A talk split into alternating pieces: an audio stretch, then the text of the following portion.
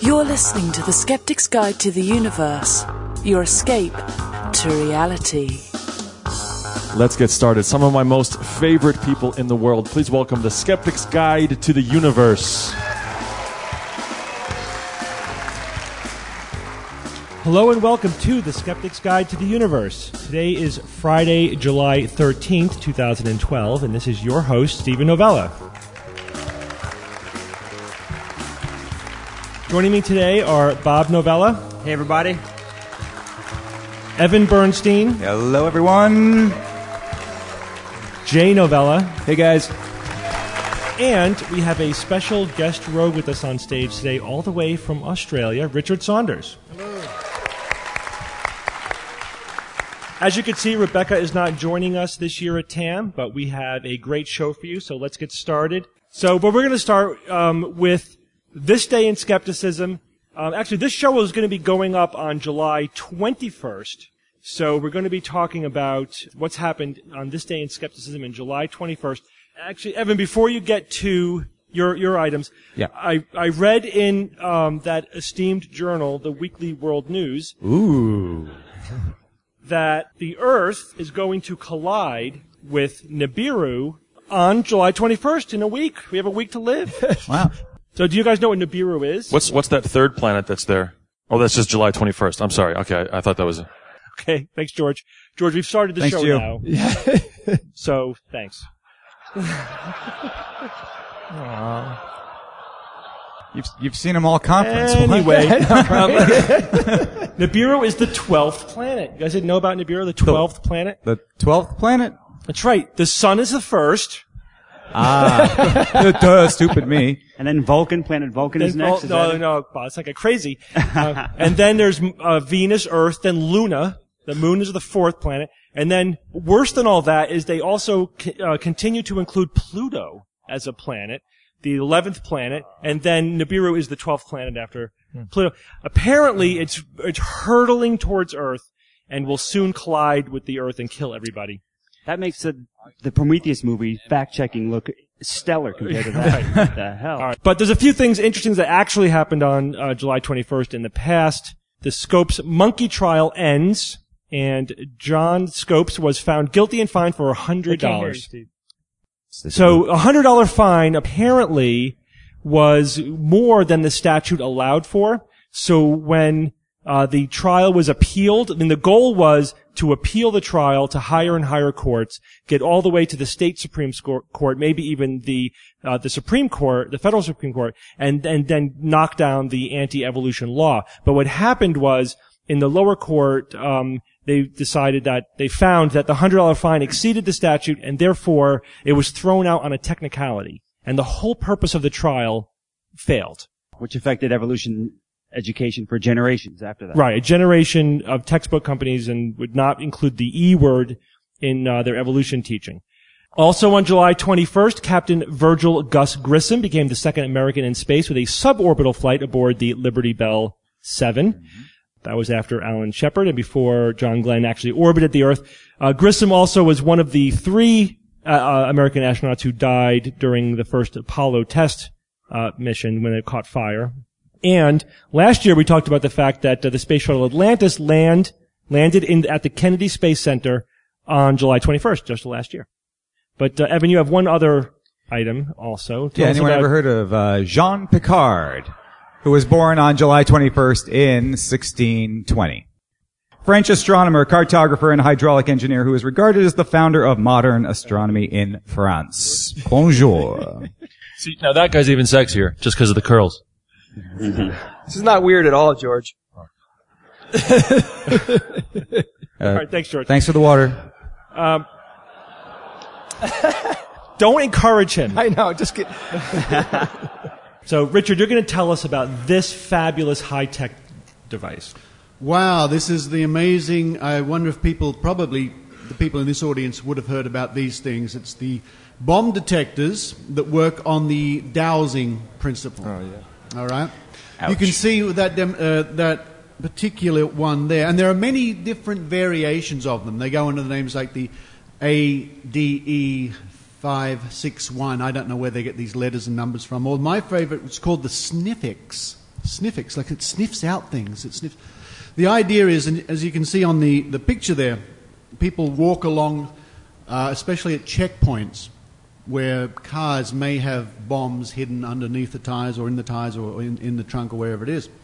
And this device, if the, if the operator walks by the car, the rod will swing and indicate the presence of explosives. Or if you change the, the chip in the device, it will then find narcotics. Can you just like swinging. write something on the outside, It's as, and just then it will effective. find that? Like Bugs Bunny, remember that one? Yeah, but you, you know that Steve, that's not even a joke because the government did buy bomb detectors where the guy actually had illustrations of the thing that they put inside the device. We talked about that. Yeah, or they Xerox a picture of it. Yeah. So there is money in them thar scams, and these things were selling for about uh, sixty thousand bucks a pop, de- depending on, on the model. Now, just recently, a man by the name of James um, McCormick. It's interesting when you read about people who've been arrested; they always give their age. Have you noticed that? I, why? He's 55. Oh, okay. That's, that's nice to know. James McCormick, 55, has been charged now with uh, six counts of fraud re- relating to selling uh, these devices. And six other people, uh, five other people, sorry, have also been charged. Now, these devices pop up in countries such as Kenya, uh, Georgia um, in the former Soviet Union there, uh, Bahrain, Belgium, anywhere where these people can get away by selling them. Now, the whole thing, of course, works on the ideomotor action. People who were at TAM a number of years ago, my first TAM back in the Flamingo, may have seen me demonstrate this whole water divining, water dowsing thing with the divining rods and the way they swing back and forth. It's the same idea involved. The operator walks along with this device. It's got a rod that comes out, there, we, there it is. And the slightest muscle twitch of the hand will make the rod swing back and forth. Of course, we know what's going on, but we have to remember that people out there aren't educated in these matters like we are. So it can be very uh, easy for somebody to be fooled by this device seeming to react to a bomb. And when they're demonstrating it, what they'll do is they'll get some real explosives, put them over there, walk past, and show the military officials or whoever that the thing actually swings towards where the, mm-hmm. the bomb is and won't swing towards the dummy. Of course, they never do it truly double blind. This is particularly particularly bad, folks, because you can imagine the checkpoint. Somebody drives up. There's a bomb in that car. Along comes the the soldier, whoever it is, with this fake bomb detector, and of course they're not going to find the bomb. Driver goes through, and who knows who gets killed. So this is a really important message and an important win for science and reason that these people are being brought to justice. And I really hope that the book gets thrown thrown at them. So this is a great example. Can you imagine you're at a, you know a checkpoint and you're using dowsing rods to look for bombs? Yeah, imagine if you were a skeptic and you see them using a dowsing rod, somebody that Well, knows, and they're out there. I mean, there are definitely skeptics in the military. That I would, I'd lose my mind. Or um, I wonder what the terrorists thought of that. I mean, did they know that they're using dowsing rods at the checkpoints, Oh no, it's a dowsing rod. I'm turning back. or were they as fooled as everybody Do else? terrorists sound like that? I don't know.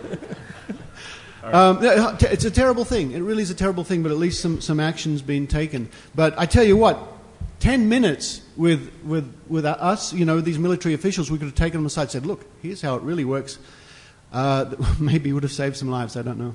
Well, we, we should point out that you know there were a lot of skeptics involved in debunking this device Yeah, and bringing it to the yeah. attention of the authorities. So, you know, this is something that, as a community, we can take credit for, at least partially, bringing this to attention, bringing it to this point now where the CEO of the company is being charged with fraud, and hopefully will spend the rest of his life in jail.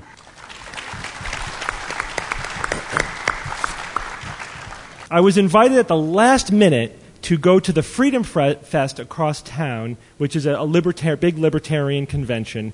So this is this guy is Dr. Whitaker, who is an actual MD. Uh, he was giving uh, was supposed to be part of a debate on the va- on vaccines. Are vaccines safe? And a, uh, a regular physician was going to um, be his opposite end, but he recently had surgery and couldn't make it, so they asked me to fill in at the last minute. Even though I only had I had no time to prep, and it was in the it was Thursday, it was in the middle of TAMA, so I wasn't busy at all. So, but I said, fine, I I can't let this guy go unopposed. So I sat down across from him cold, but uh, it was all right. So Dr. Whitaker, most famous for being the personal physician of Suzanne Somers. Come and knock on our door.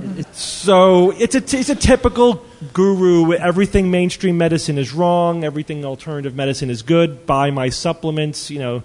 So you, we kind of knew what we were in for when he opens up with this graph. Uh, Obviously. So you see this graph? This is his projection of autism incidence into the future based upon the last 20 years. And you can see by 2040, everybody's going to be autistic. Can't argue with that. 100 it's actually peaks a little bit over 100% but we'll give him a benefit of the doubt um, and he, he did say in his new letter yeah 100% This- he said it in words it's not just you misinterpreting the graph so you know we thought it would be interesting to find out how exactly he extrapolated those trends into the future i don't know we must have some sophisticated mathematical model but he said i mean everything he said literally everything he said was a distortion he did a little bit of the gish gallop but uh, not so much that I couldn't, you know, pick the things that were important. And uh, this was, I think, you know, other than that stupid graph, the the the other uh, most egregious thing that he said. Fortunately, you know, Michael Shermer brought me over there, and David Gorski came along, and you know, David and I were looking at his new newsletter, and with this graph on it, and we, we looked at each other like, really, he's pulling this out? Yeah, So- like why would he show a graph of your sex life over the years? I mean, he must hate you, Steve. How did he know I was going to be there? It was the last minute. Um, so we, we exchanged looks like, okay, so we, the, this is where he's going. So we had him. We knew that we had him. So this is a graph of mortality, measles mortality rate over the 20th century, starting at 1900 and then through. And then you could see the, the line, the vertical line there is where the measles vaccine is introduced. So it I, shows, I actually I have a song about this graph.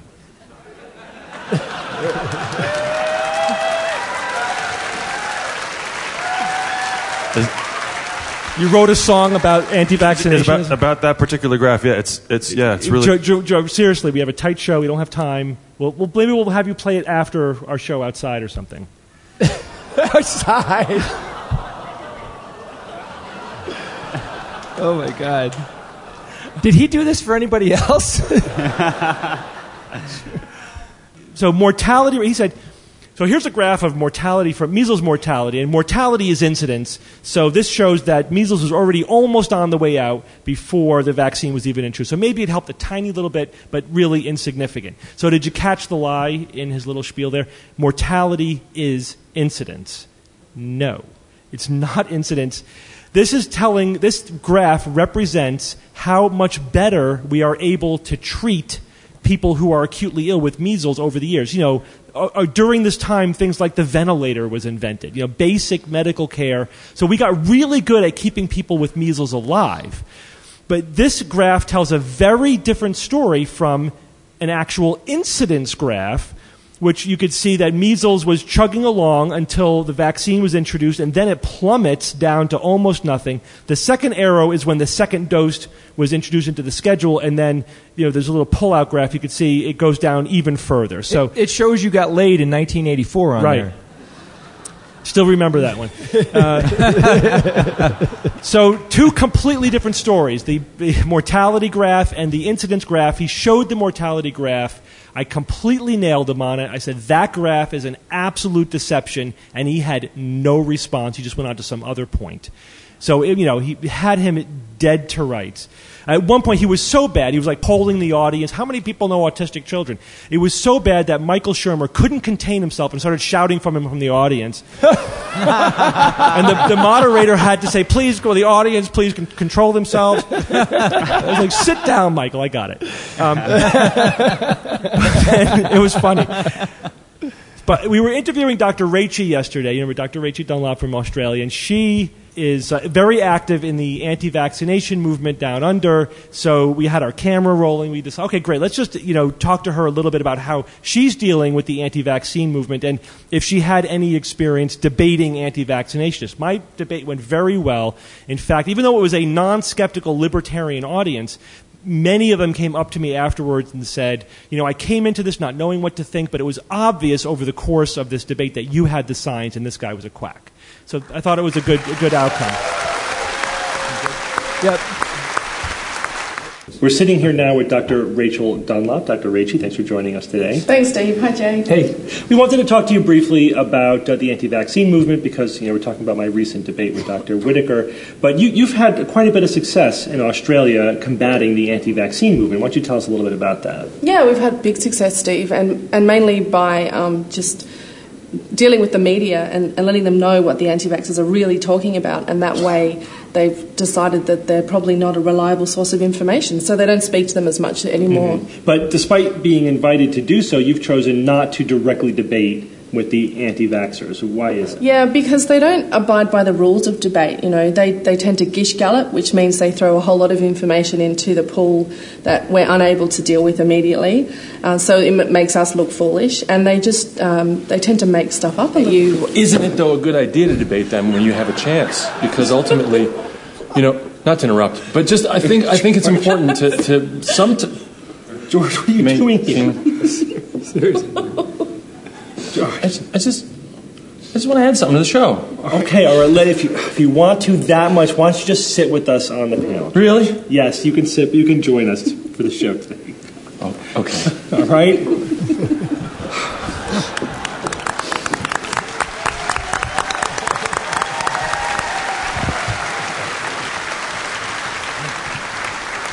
You're so nice. George Hrab, everybody. What are we talking about?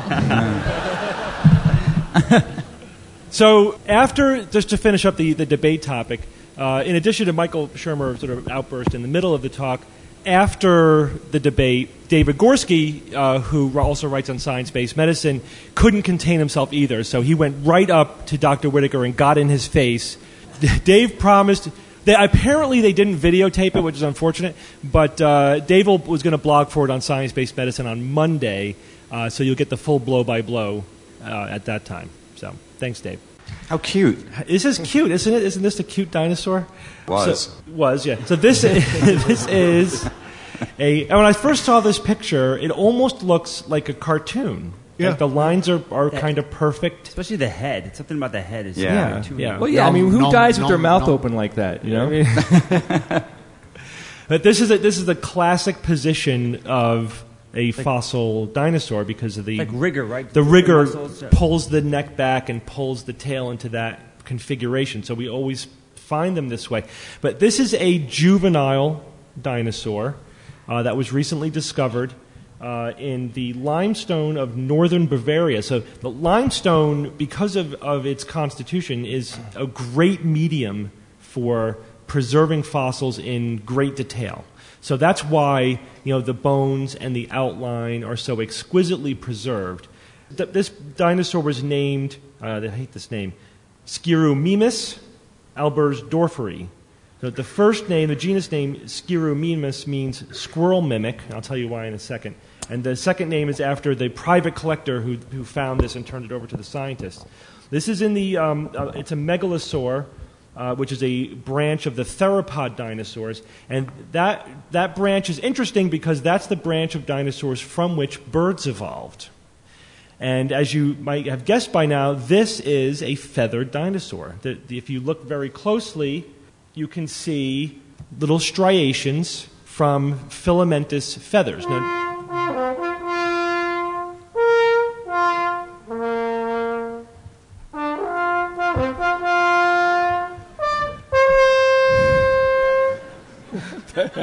okay. Uh,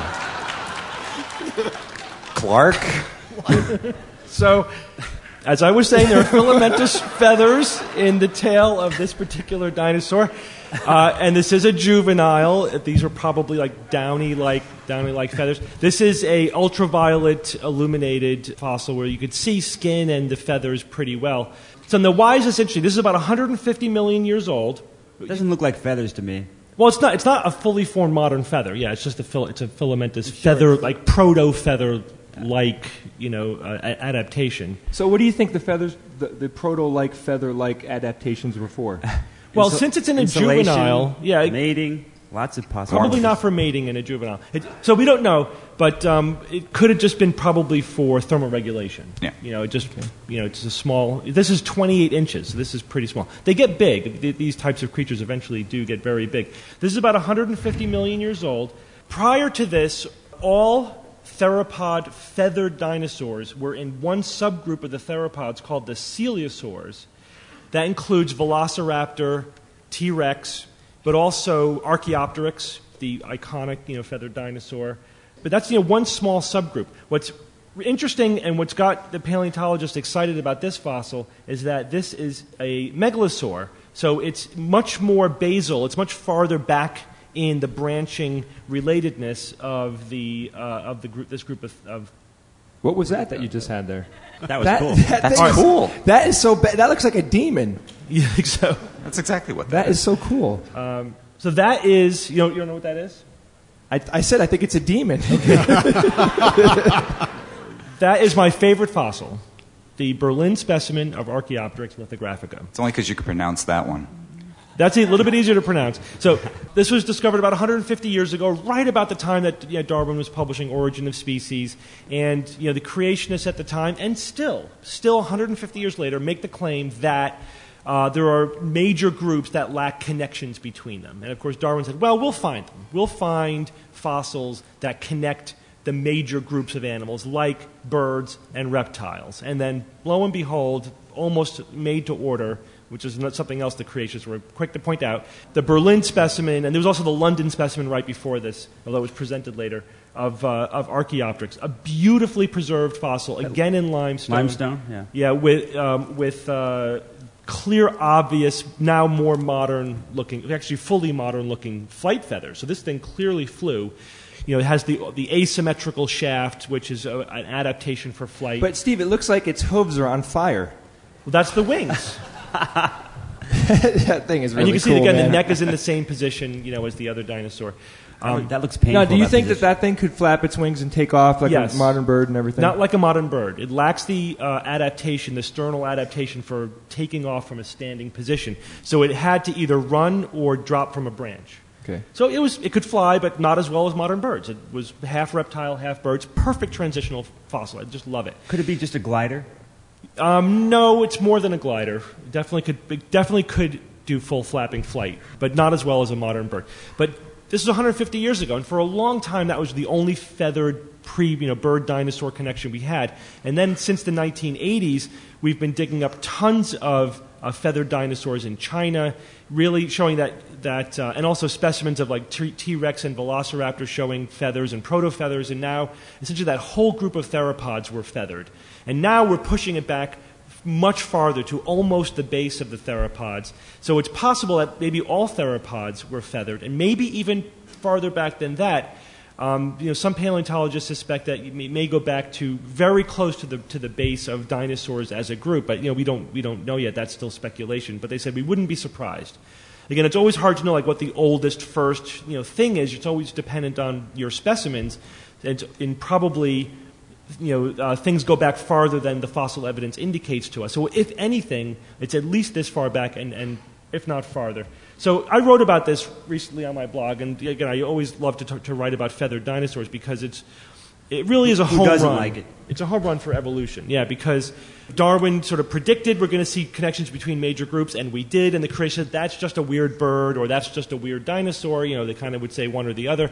And then now we're fleshing out the whole feathered dinosaur thing. They said, well, the, the, there's no or, you know, transitional feather. There's a transitional feather. So, I mean, every time the creationist said there's no, there's a gap, there's no this, you know, as we're finding more fossils, we're finding it's exactly what evolutionary theory predicted that there should be this group of feathered dinosaurs showing a clear sort of connection between birds and dinosaurs. And now the connection, I think, is even a little bit stronger. So I wrote about this, and then someone else blogged a, uh, a response, writing, in direct response to my blog, but evolution, In quotes. in quotes, novella means Darwinism. No, I meant evolution. Predicted none of this. I challenged Novella to cite references from evolutionary biologists during the past 150 years predicting that birds rather than reptiles would be found to be related to dinosaurs based on Darwinian principle of heritable variation and natural selection and common descent. Does anyone want to take a guess who wrote that? It wasn't me. Michael Egnor. Of course. Ignore. on his blog Ignorant. Um, kind of a, t- took our pet name for him and made it his own. Uh, so, i again, i I always marvel at how many misconceptions they could pack into one paragraph or one sentence. Evolution doesn't predict just the the, the, ba- the basic fact of evolutionary theory that you know common descent things are related through common descent doesn't predict any specific connection. We, Darwin didn't predict, well, we're going to find out that birds are related to theropod dinosaurs, or not even necessarily dinosaurs, although even at that time, like T.H. Huxley thought, yes, it's going to be dinosaurs. So that was an early theory of where the connection would be made. He also, I mean, doesn't seem to get the basic facts of what we're talking about. He says that dinosaurs would be related to reptiles. Dinosaurs are reptiles. They're not related to reptiles. I mean, he just doesn't get even the basic facts of what he's talking about here. Um, dinosaurs are reptiles, and birds evolved from reptiles, and it turns out they evolved from theropod dinosaurs. What evolutionary theory predicts is that we would find a connection to some other group, not a particular path. But they, that's a misconception that, that creationists used all the time to say, well, evolution can't make predictions because it can't predict and didn't predict the specific tree of life, the specific connections that existed. Sometimes it does in terms of morphology. We say, okay, this creature has this particular morphology, therefore they're probably, probably related to these other groups. And then you know, that could later be confirmed with genetic information, for example. Um, so it's not entirely true, but like in this case, you know, we could have found that you know, that, that uh, birds were related to other types of, di- of uh, reptiles, something more basal than, rep- than dinosaurs. Or some people thought, and even up until even now, that they were more closely related to crocodiles, you know, based on lung anatomy and stuff. But um, that, if that were true, evolution would still be true. You know, again, it doesn't need or require or predict a specific pathway of evolution. But that's how we twisted the whole thing around to say that evolution didn't predict this. Uh, always amazing that they could do that. One of the things that there's a giveaway with the, uh, the, the theropods and the, the birds, of course, is they have many common things, uh, many common things in common. There we go. Including the wishbone. Now, these theropod dinosaurs had a wish, wishbone, as does modern birds. It's called the furcula. And there's a very good friend of uh, the skeptical movement in Australia by the name of Dr. Paul Willis. He has a great talk where he gets a big roast duck or a roast chicken and pulls it apart bone by bone, explaining the similarities between the, what we find in the fossil record and the modern bird. And he calls his talk uh, How to Bugger a Creationist with a Roast Chook. right. They have a furcula, but they lack the triosseal canal. I think that's what you call it. That is an uh, adaptation for that taking off from the ground. So again, they have some adaptations for Yeah. flight, but not others. So it's perfect. Evan, what are we looking at here? Wow. Picture of some dots. Well, you know, it's clearly labeled, I think. Is, is it a star map? Not quite. Oh, is this from the? Is that from that movie? oh gosh, right? Oh boy. Well, is Is there, there any a star in the system? the dwarf planet Pluto? Yes, but is is there anything the Hubble Space Telescope can't find? I mean, what an amazing instrument Yes. this has been. Bigfoot. It has, you know, if only we pointed it in that direction, it might actually find it. Um, on Saturday, July 7th, the Venerable Space Telescope discovered the fifth now known natural satellite of the dwarf planet Pluto. what? How many? Five. Now it's five. Did you even know there was a fourth? I didn't know there was a fourth or a third for that matter. Well, now you see it right in front of you. Hubble was observing Pluto uh, and its moons because it's looking for possible hazards uh, to the New Horizons spacecraft, which is en route to Pluto. And it's going to be flying by in July of 2015. So I can't wait to see those images as it goes by. Um, I'd say that. Uh, Based on this, Hubble was very successful in looking for, for hazards because last year it discovered the fourth moon, uh, which is designated for now as P4, and now it, last week it discovered the fifth, which is now designated P5. Um, P5 is an oblong shaped object, and it's only about 25 kilometers in diameter. It's a very small moon. Is it a dwarf moon? well, I consulted an astronomer on that actually, because that is a good question. Are there dwarf planets? Why are there dwarf moons? Is there a category? Um, thank you, Pamela Gay. No, there are not uh, dwarf moons. Moons are moons. Midget Those- moons? Tiny Mm, moons? Not yet. Just moons. Just moons. Haven't I heard that- Satellites. Haven't I heard the word moonlet? Moonlet? Moonlet. Yeah, yeah, moon, moonlet. Spherically challenged. well, you know, not all moons are spheres, um, such as this one. So it's these and other potentially small, tiny objects that are uh, in orbit around the Pluto Charon system that uh, could endanger the spacecraft. You know, it's $700 million we've invested in, uh, in sending, uh, sending this uh, craft out there. So uh, it would not take much. Uh, a particle about the size of a BB could uh, penetrate this thing and uh, send it uh, to its fate. At the right velocity, yeah. Well, sure.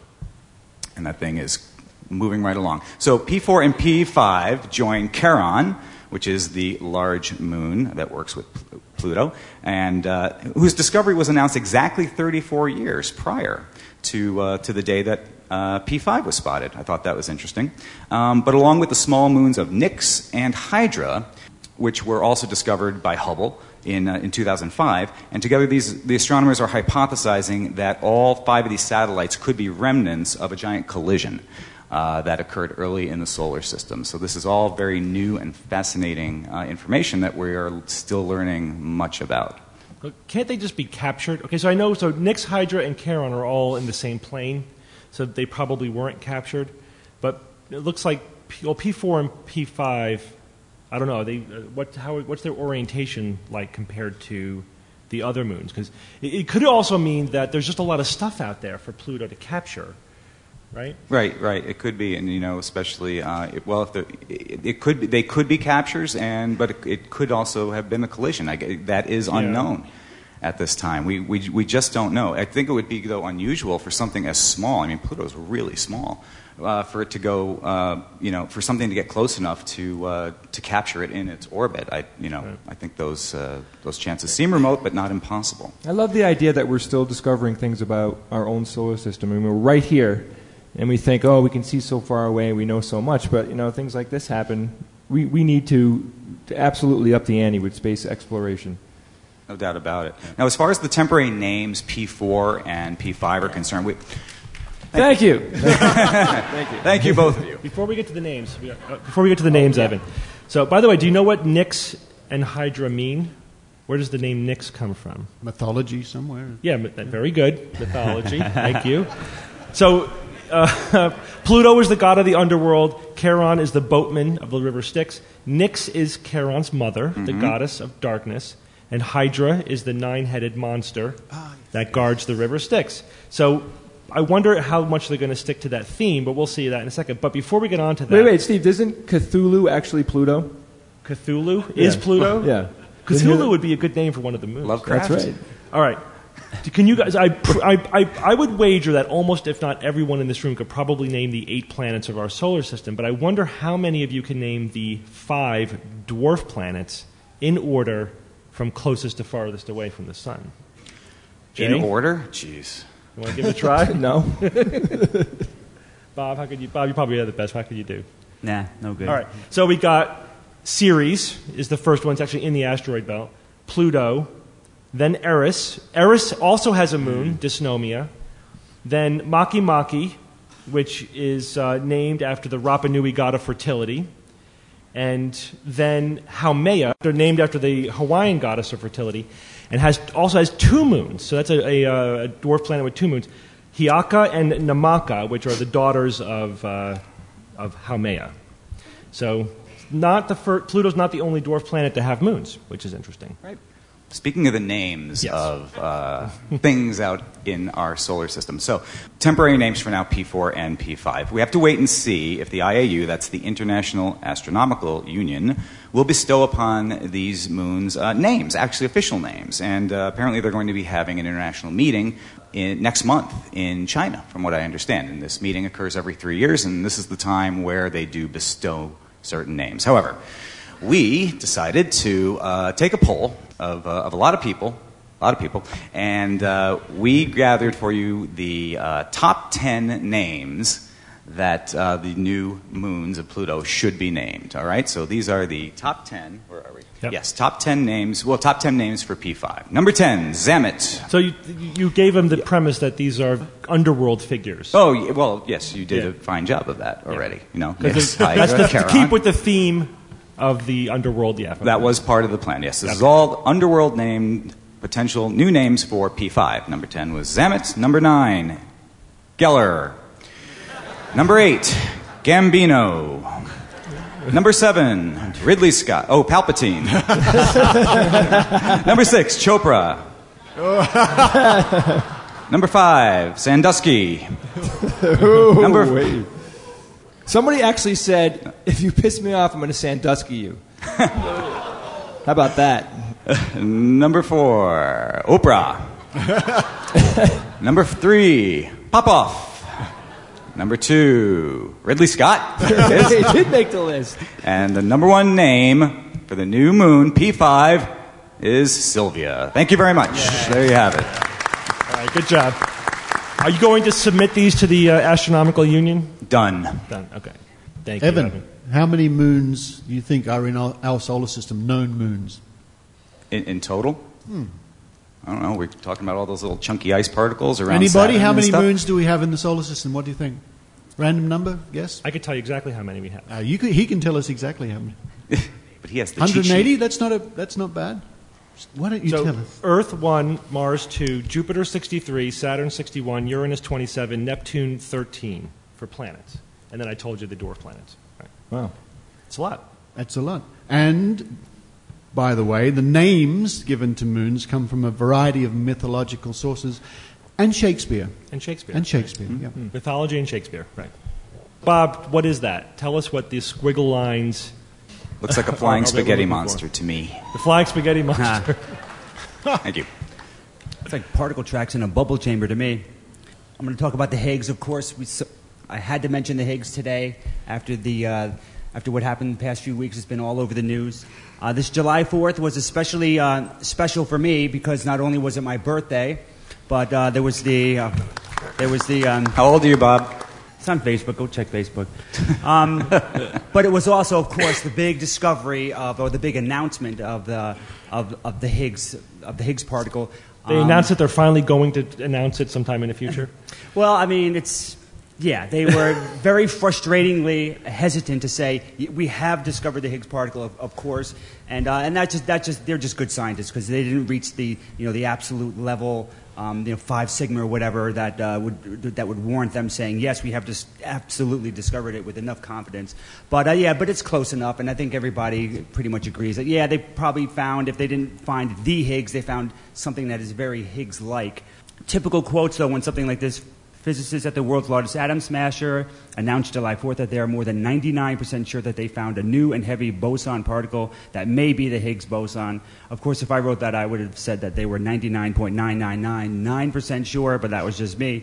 But a, a lot of people I talked to um, were kind of interested in the, in the news, and, and, uh, but they were like, well, you know, how, what does it mean to me? You know, what is it, so what kind of you know i get i get i get that a lot what are the you know how is this going to affect my life or what are the implications of finding the higgs so i thought that would be an interesting angle talking about the higgs particle um, you know what what's going to flow from this what do we know if they f- did find the higgs what is it what does that kind of Anti-gravity. mean huh Anti-gravity. anti-gravity don't get your hopes up on that one Time travel. I read a book about anti gravity. I couldn't put it down. Proud of you.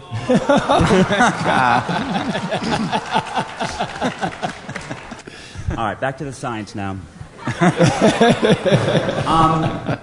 the, the, the- one of the biggest things, obviously, is that we have discovered the, or will, if assuming it's the Higgs particle, we have discovered the origin of mass. That's kind of a huge discovery. I think you'd agree. Now, the interesting thing is that the Higgs particle isn't really the, the main thing about particles acquiring mass is not the Higgs particle it's, itself, but what the particle is associated with, and that's, and that's the Higgs field. It's particles that interact with this field. That's the thinking of how they actually acquire mass. That's the main implication of this discovery is that the origin of mass is, is, is number one in my book. But there's, there's a few other ones. Bob, I, I don't, I don't know wh- why you were saying like it's not that, or people were saying it's not a big deal. I mean, we've been waiting for this. We want to know what the origin of mass is. I think that, um, you know, just by itself, it's fascinating, but we also can safely assume that it's going to lead to a lot of other information. Well, yeah, for science geeks, sure, absolutely. But there's a lot of people out there, Jay, that just kind of like maybe heard about it in the news a few times, and you know, they're not attending conferences like this or reading about it. So, but uh, But you know, I don't even know that we need to do that. You know, I, so I find it a little frustrating. It's like, okay, we have, here's a major basic science discovery about how the universe is put together. Mm-hmm. It's like the the final big piece in the standard model. So, what techno gadget am I going to get out of this? Who cares? Right. I mean, that, Yeah. that's not the point of this. And also, No, I- you can't predict. That's the other thing. Anything you, anything you try to say, honestly, is going to be pure speculation. You're, pu- you're pulling out of your behind. And it's, that's science fiction. And I, I, I, I don't know. I think it may be a little bit counterproductive to focus on the science fiction speculation rather than what does this teach us about how the universe actually Yeah. functions. But, that's but what's also, cool guys, about this. it- the fact that we did predict that Yeah. this was going to be discovered, that to me by itself is fascinating because it proves that our, our baseline theories ha- have some course. teeth to them.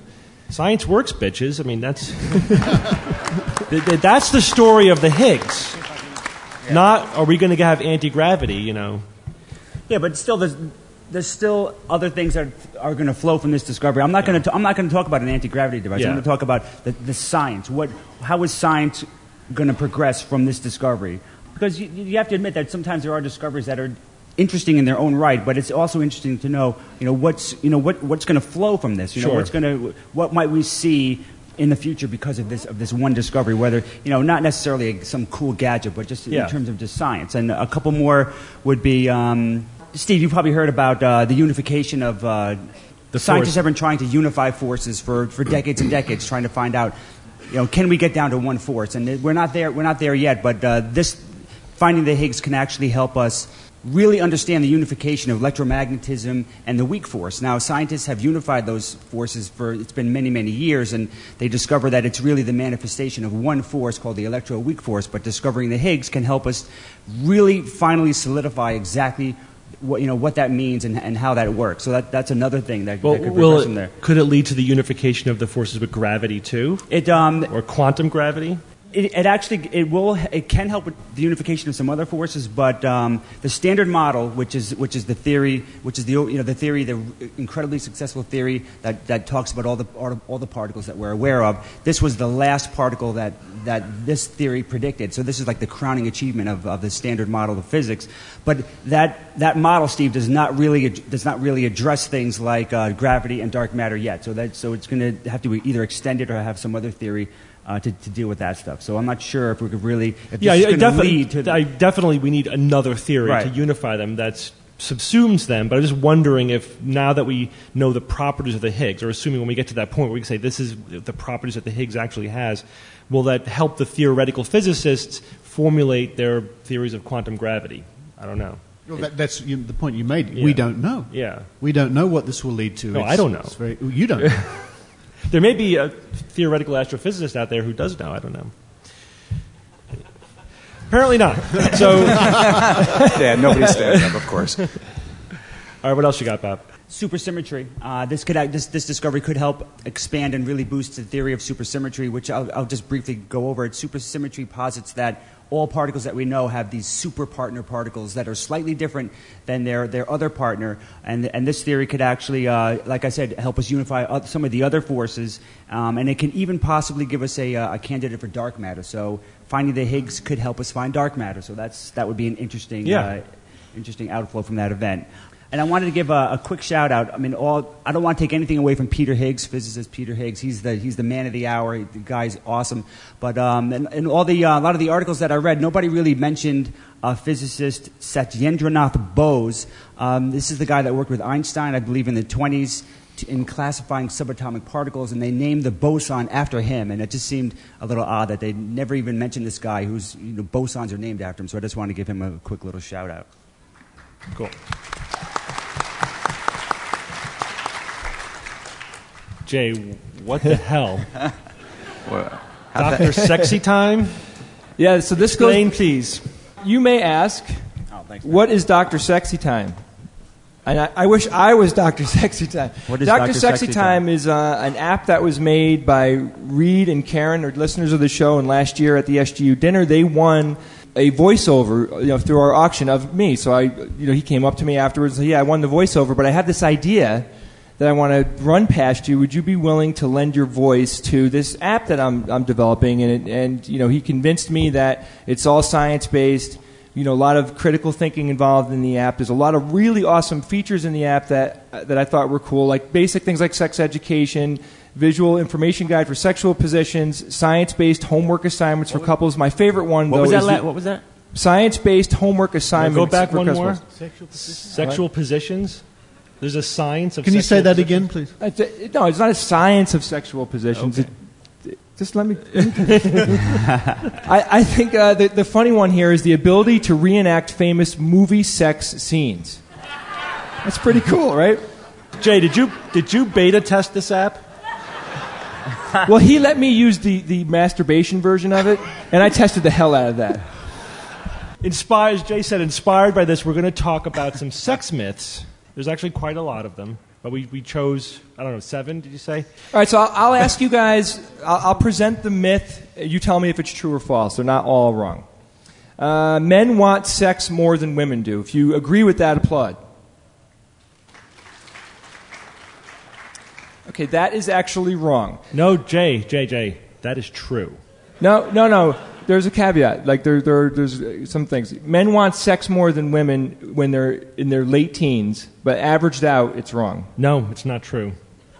I'm sorry, I did some additional not- research. I don't. I, I, I want to know what the truth is. I don't care yeah, what the okay. truth So. I looked thoroughly. I didn't buy that when you said that when we were prepping for the show. So I, I looked it up very thoroughly, and at every age, men have a higher libido than women. Period. Um, so they, they do want it more often. Why didn't you tell me this yesterday? But it's, all- actually, it's, it's interesting. The, the other thing is that it very, the literature very consistently shows this.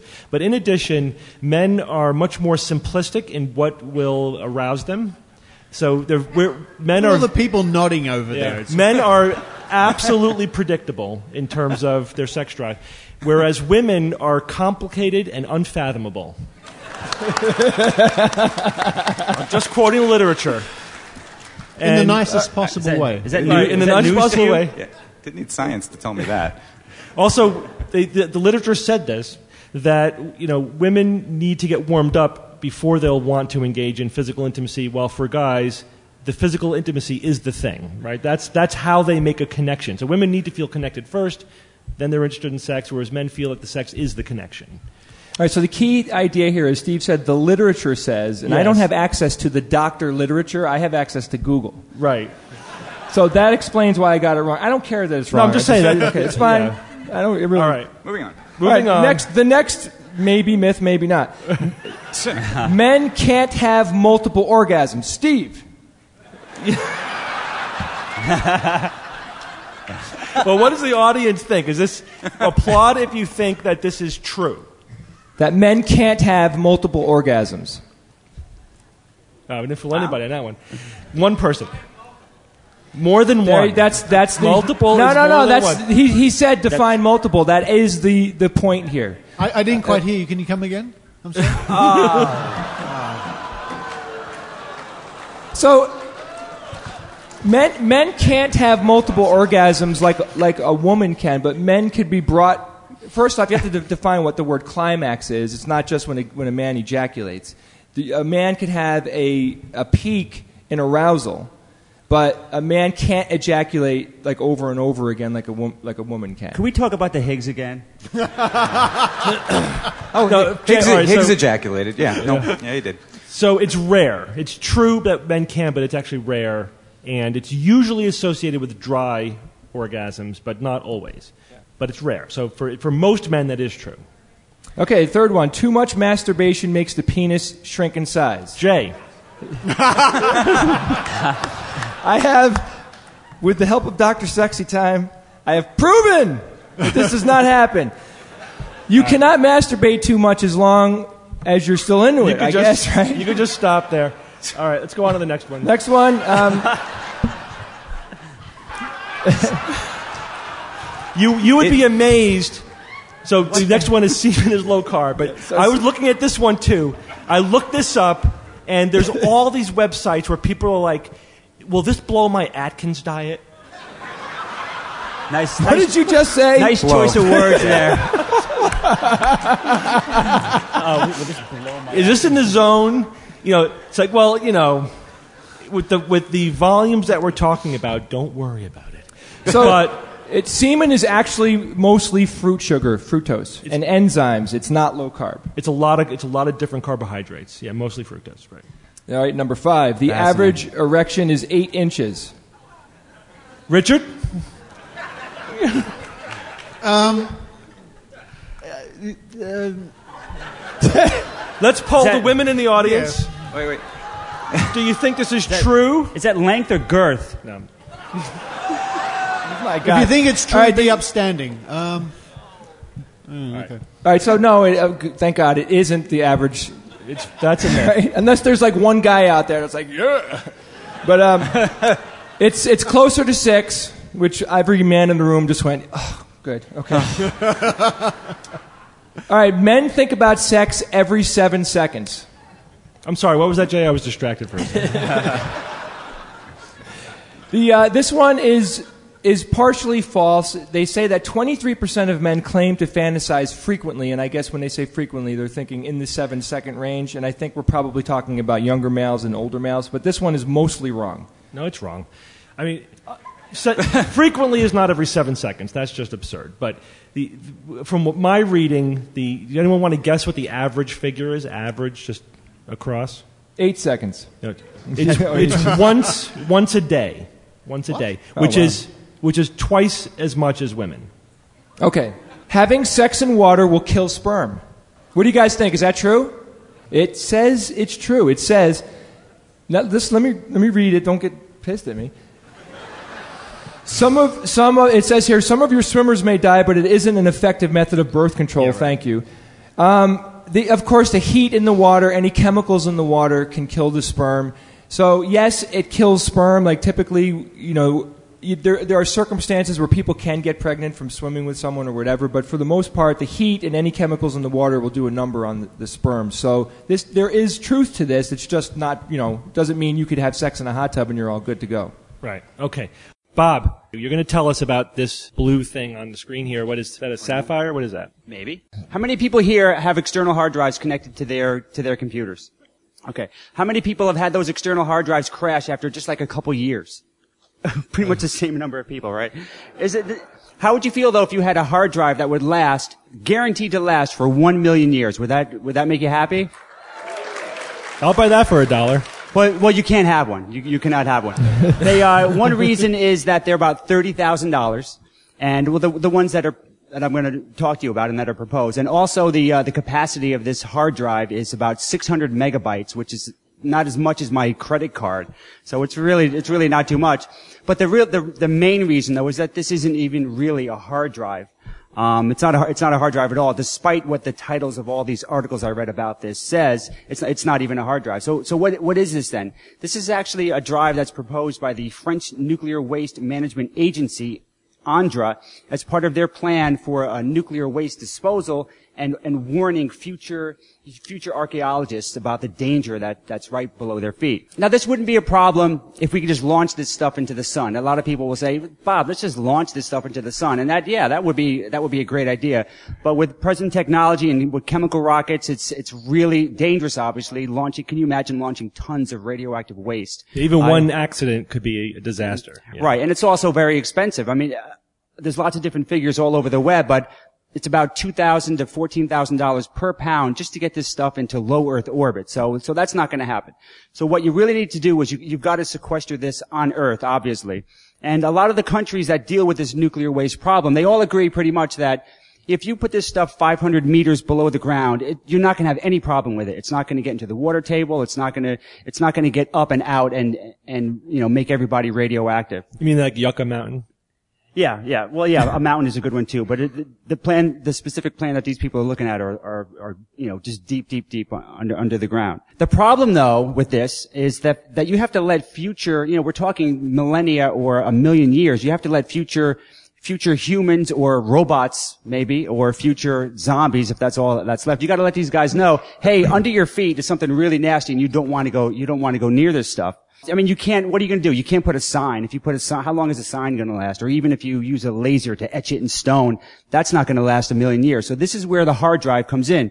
So what these guys did is they took um, industrial sapphire and they made two platters about 20, 20 centimeters in diameter, and they they etch really they etch the information or the warning or whatever you want to put on them using platinum onto the uh, onto these platters. They're really platters. Then you molecularly bond them together. And uh, there's you got your little data archive platter, whatever, whatever you want to call it. And uh, the images can be really, you can fit like they predict like forty thousand pages of information on, onto one of these guys. I mean, so what are they going to show? Like people dying from the radiation with an arrow pointing little, down? Little stick figures or something? I mean, seriously, if they're, if they're worried about people that far into the future, they're not going to be talking any, any language that's known today. Well, well, that's just it. And this is what is actually was a little surprising. One of the quotes from these scientists was that we have no idea what language to, to write it in. And to me, that was a little bit surprising because, I mean, Well, it doesn't- Vulcan. Klingon, right? Klingon. Um, Klingon. To me, it's this is a Rosetta Stone. So what you'd have to do is, you know, you've got forty thousand pages of data that you can put in there. You could put in, you could put a big warning, and you know, but just put ten or twenty languages in there, and uh, you could also you could use a numbering system, use binary or uh, or you know, or octal or hexadecimal, whatever you want. You could throw that in there. But the pictographs, I think, just putting the images, I think, would be would be a really great idea as well. Just, I mean, all you really have to do is show someone digging and then dying, or something like that. It, it shouldn't be, should it shouldn't be too it shouldn't be too hard to let them know that hey, you know, you don't want to uh, go near this stuff. The, the the fear though that I have is that they they would see this and get curious and then think, oh, well, let's find out what's da- what's down there. Yeah, but how Oh, bad would that be to people 40,000 years in the future too? Like, you know, like it's What in pro- terms of the uh, the radioactivity? Yeah. Oh, I mean, some of this stuff has half lives way way beyond that. Jay. You're That's- talking about like with future technology. Yeah, yeah, like it's probably not going to be a problem at all to deal with radiation. But then we don't have to worry about any future civilization that doesn't have a problem with radiation. They're doing this in case there's a future civilization that can't deal with the radiation but still needs to know about it. But you're right. If there's like, you know, radiation be gone or something a thousand years from now. Buy it now. so okay, then it's not, it's a non-problem. The But other- this is obviously in case Doesn't this doesn't assume a level of technology to be able to read this thing in the first That's, place? that's Yeah, just right. it. That, that's what's It's a really, huge assumption. That's what's interesting about this. You, all you would really need to read this is, is a, is a microscope. That's it. You wouldn't need, you know, Windows 2010 to operate this. um, just, a, just a microscope or really, really good robot eyes, and that's all you would need. You'd be, you'd be good to go.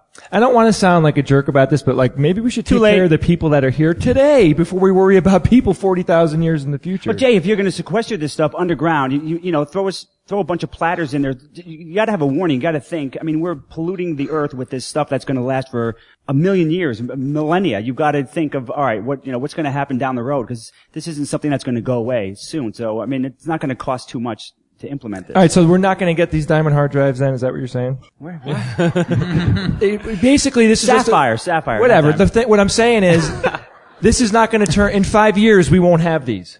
no. Okay. Is there any historical equivalent to something like this? Is there any question. civilization think- that has left? I think the I think the pyramids that are considered, uh, you know, don't don't mess with these pyramids. Don't mess with what's inside. Because of And, the sacredness. and they were, I think, they were meant as a warning. Don't you know? Don't mess with what's in here. And of course, we did, and lots of people did. That's what I mean. Like, would this be like the coolest thing to go check out? I mean, in terms of here's this awesome story with these awesome pictures of these like strange looking people with primitive cell phones doing stuff. I don't whatever the equivalent would be of just we should go down there And this- take our helmets off as soon as we take get our there. helmets off as soon as we're down there. Yes. Absolutely. Yeah, it, uh, obviously, but they would probably be curious as to what's going on, Yeah. but they would at least know to be cautious. That, Right. Or like, don't build houses on top of this or something. You know, Yeah. they, they would know that something is going on. So it's interesting. What's the probability this will actually help somebody in the future? Probably pretty low. But that's okay. It's actually, I think it's cool just as a proof of, proof of concept. And at least Right. we could say we tried. Right? So if it doesn't all work out, Yeah, well, we look at it. Look at it from a return on investment. I mean, Yeah. It's not that expensive, and you could save lots of people potentially, and animal life, of course, uh, by just implementing that. All right, so we have uh, just enough time left for science or fiction. It's time for science or fiction.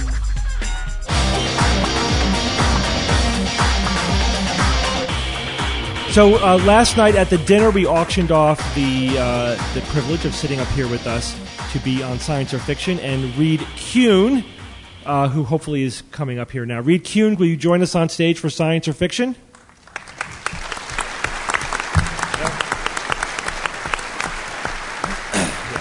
Steve, you know who Reed is? No, who's Reed? Just by it is a coincidence that he won the, the auction. It's Doctor Sexy Time.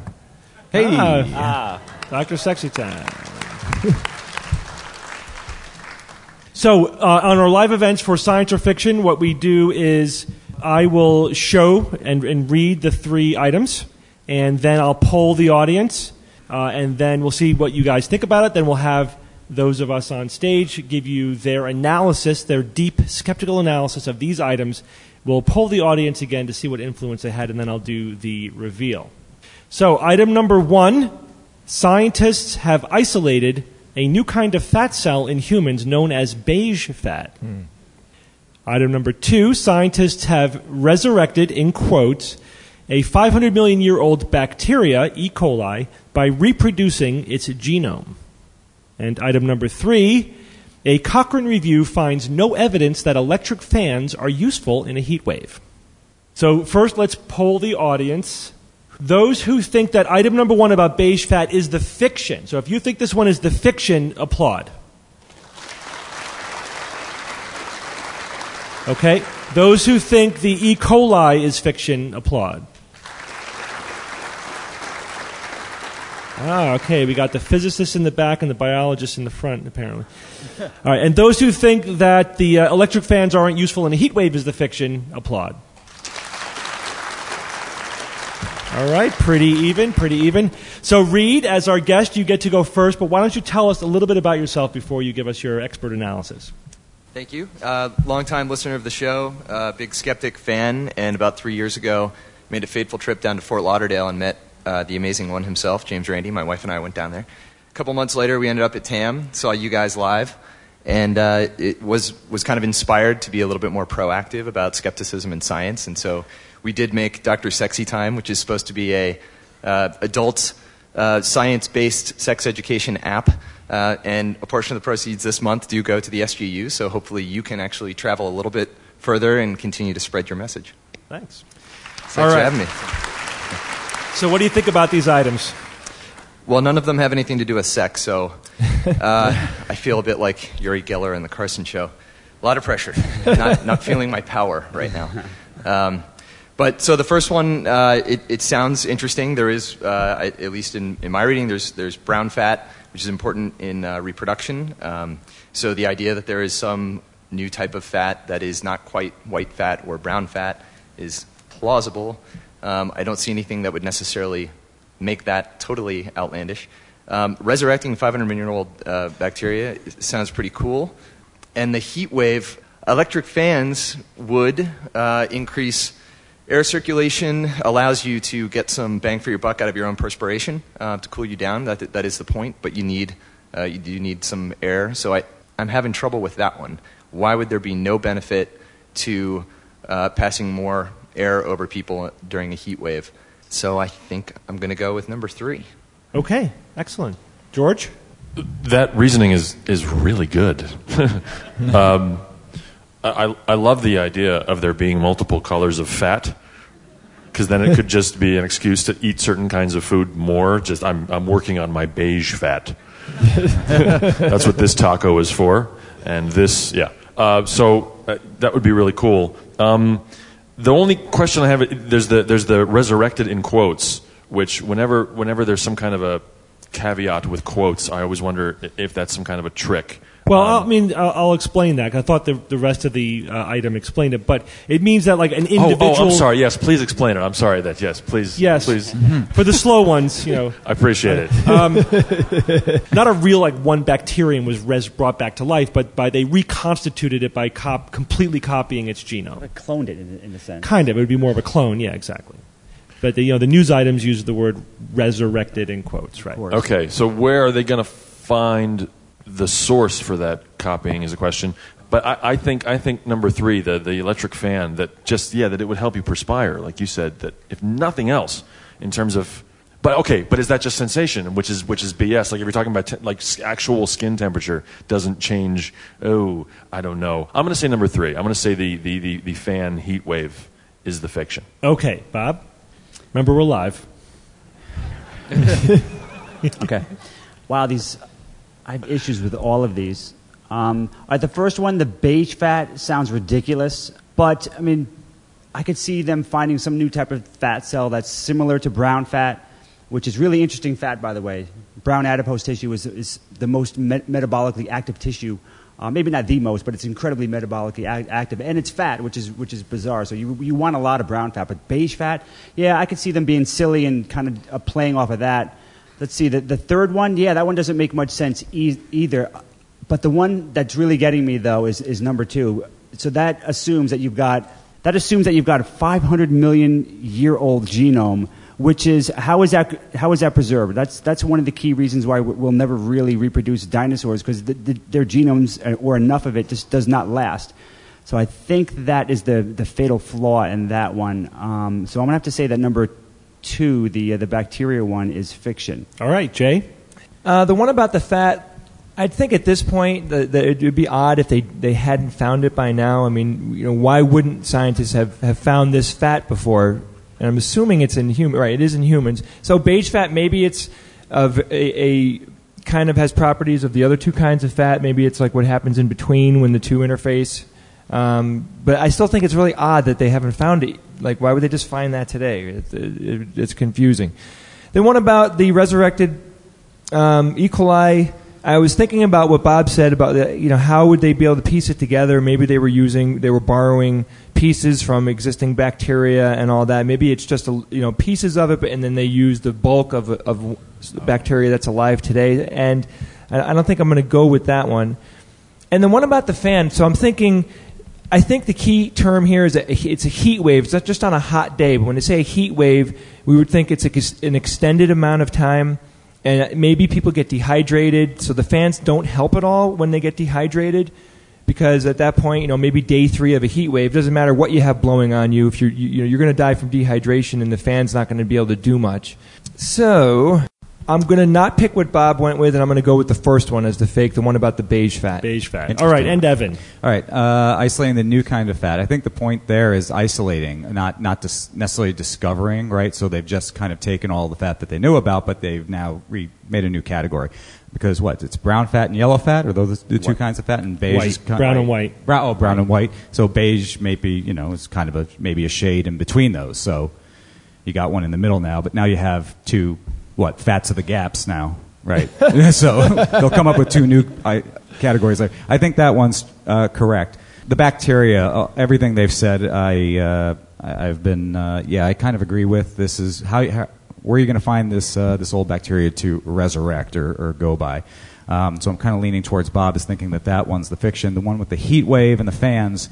Um, no evidence that electric fans are useful in a heat wave. Well, may, you know, you have to kind of define what heat wave is here. Um, uh, It has a very wa- specific definition. Is that three days or more of 100 degree plus temperature? Is that con- technically like the that. heat wave? Something three, like da- that. three days or more. He's more. not giving up the info.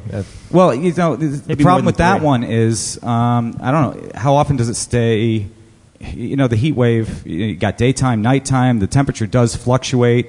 Um, and I think, you know, fan, maybe if it doesn't work in the most powerful part of the heat wave, the middle of the day, you know, yeah, it's probably still going to work at night, though. Uh, right when the temperature does drop at least a little bit, the temperature doesn't stay consistent for three days. So I think that the fan one is the fiction. Okay. So I thought that before the panel spoke that the audience was pretty mixed, pretty evenly mixed. So let's very quickly you know, resurvey you guys. So again, applaud if you think it's, this is the fiction. Who thinks that the beige fat is the fiction? Who thinks the E. coli is the fiction?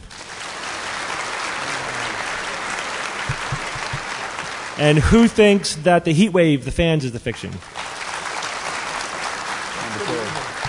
Pretty even, but I think there was a little bit of a go with Bob effect in there. I think Bob GWB. had a little bit of an influence. So, well, let's find out. Uh, let's we'll take these in order. We'll start with item number one. Scientists have isolated a new kind of fat cell in humans known as beige fat, and that one is science. Hey. Very nice. Uh, so yeah, there is white fat and brown fat. White fat, the, the, the purpose of that is to store uh, calories, to score, store energy. um, brown fat is highly metabolically active and that burns calories to produce heat. So probably important for heat generation and temperature regulation. Um, beige fat uh, which occurs, you know, in, in, along the spine and you know, only a couple of locations in the body, so it's not everywhere, which is probably why it wasn't discovered. It, it occurs in little pea-sized little uh, patches, like brown fat as well. Yeah, very similar to brown fat. Um, so this is a, a mixture of white and brown fat in that it's it's not very metabolically active. Uh, un- until it's triggered. And then when it's triggered, it becomes almost as metabolically active as brown fat. What triggers it? That's a really good question. Um, so it's triggered by a couple of things. The, Heat wave. Probably the most interesting thing, the most interesting that triggers it is muscle activity. So when you exercise, it releases the, a hormone called irisin, and that triggers uh, a specific gene in the in the beige fat and makes it behave like brown fat. So that may be a reason why exercise is good for calorie burning because you're activating your beige fat. It's also triggered by cold, which makes perfect sense. If you're cold, then this, you trigger the cells that make heat that become meta, so it's your thermostat kind of. So like beige fat, I mean brown fat's always on. Beige fat is, which is not quite as as as dark as as brown as brown fat is, and it's also not always active. It gets triggered. So that was cool, right? Yeah, very cool. Yeah. All right, let's go to number two. Scientists have resurrected a 500 million year old bacteria, E. coli, by uh, reproducing its genome. Please. And that one is the fiction. Um, but what scientists at Georgia Tech have done is that they've resurrected a single gene from an E. coli 500 million years ago, uh, elongation factor 2. I'm probably mis- mispronouncing that, TU. Um, and so that, I thought that was cool. They were able to figure out what the gene was like 500. It's a gene that's still around in the E. coli, but they were able to figure out what it was, was like 500 million years ago.